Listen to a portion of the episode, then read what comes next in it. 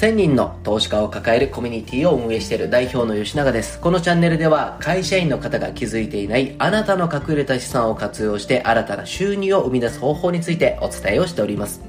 えー、前回ですね、不動産の現代のやり方、今この2020年を過ぎた2020、2021年に不動産を正しく活用する方法について少しお話をしました。えー、不動産の本質的な価値は建物ではなくて土地にあると。そしてその土地を買うときに自腹で買うんではなく、ローンという形で銀行が貸してくれる。そしてその銀行から借りたお金を返すのは、住んでくれてる人の家賃収入、この入ってきたお金を右から左に流すことによって、あなたの負担0円で、えー、不動産が手に入れることができる。この話をしたんですが、まあ多くの方はそれを聞いて不動産いいなと思う人がいます。でも実際にこの不動産、多くの方が出会ってしまう約8割以上は非常に危険な物件なんですね。えどういう物件か非常にわかりやすいものだけ1個事例に挙げると、新築不動産です。あの、すべてが悪いとは言わないです。ただ、新築不動産のうちの9割以上、95%以上は買ってはいけないものなんですね。えなぜかっていうと、新築不動産の売り方にまず嘘がありますし、実質はマイナスになります。これは最終的にもマイナスになるというお話です。まず一つですね、え新築不動産の嘘というところです。新築不動産を売るときに大体出てくる話が、節税になりますよって言うんですよ。なりません。節税になりますって言うんですけども、実際に皆さんがイメージする節税と、業者さんが言う節税っていうのは、実はイメージしているものというか、えー、考えていることの意味が違うんですね。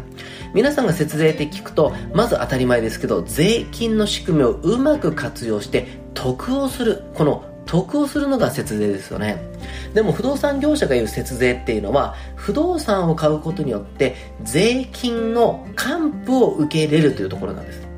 あれここパッと聞くと、え、一緒なんじゃないの？って思う方多いんですけど、違います。例えば何かっていうと、新築不動産を買った場合に起きるパターン何かっていうと、実際に新築不動産を買うと、特に関東1都3県で買うとですね、もうどんな方でもマイナス1万円です。多くの方はですね、マイナス1万5千円から2万円ぐらいのマイナスを受けるんですね。でも不動産会社が言うのは、いや、これマイナスになりますけど、不動産を持ってることによって、経費として、不動産業者とやり取りしてるという名目で、領収書をぶつけることができるんです。なのでお金が還付されるんで、えー、しっかりと節税効果がありますって言うんですよ。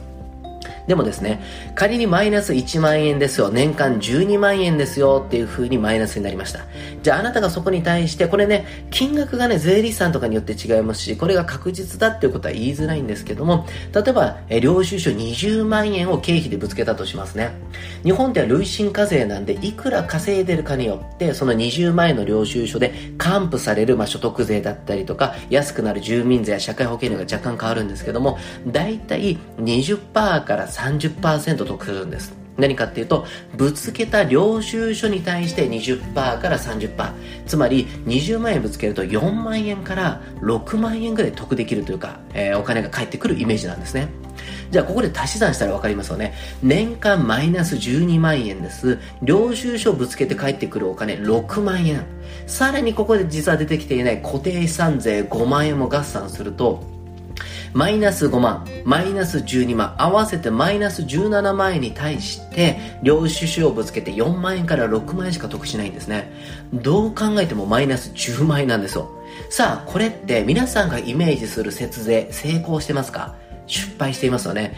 税金という仕組みを巧みにうまく使ってね、利用して、得をするっていうのが節税だと思っているのに、あれ？足し算するとマイナスだと。しかも人が住んでいるのにマイナス。しかもこの計算は、えー、新築買った1年目から5年目の計算です。実際に新築っていうのは新築プレミアムという言葉がついていて、5年以上経つと次の入居者っていうのは結構価格を下げないといけないんですね。なので、マイナス1万円の人は、だいたいマイナス2万円ぐらいになります。その6年目以降は。最初からマイナス2万円の人っていうのは、6年目からマイナス3万円ぐらいになります。じゃあ、マイナス3万円の人が年間払うお金って、人が住んでるのに36万円。じゃあ、そこに対して節税効果がありますよと言って6万円得しても、マイナス30万円なんですよ。